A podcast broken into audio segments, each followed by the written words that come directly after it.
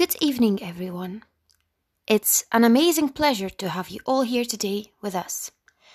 As the name of our tour, The Knightly Spirits of Leeuwarden, already suggests, we are going to present you stories and legends of Leeuwarden that will make you think twice if you want to wander the streets during the night. I am a soldier. Well, I used to be one, until my life came to an end right in the building in front of you, which is currently called Kunstwerk. Tonight, you will also hear the story of Maria, the kind ghost who will let you know how dangerous it can be to open doors to strangers. Also, some of the locations that we are going to present tonight are the exact locations where death sentences took place, which will be spoken about by a detective who can relate to the stories on a personal level.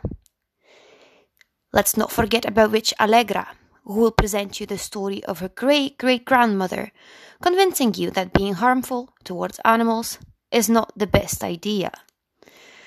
And lastly, the legends about the bad spirits of Leeuwarden will be presented by an elderly, superstitious lady who has definitely heard and seen it all.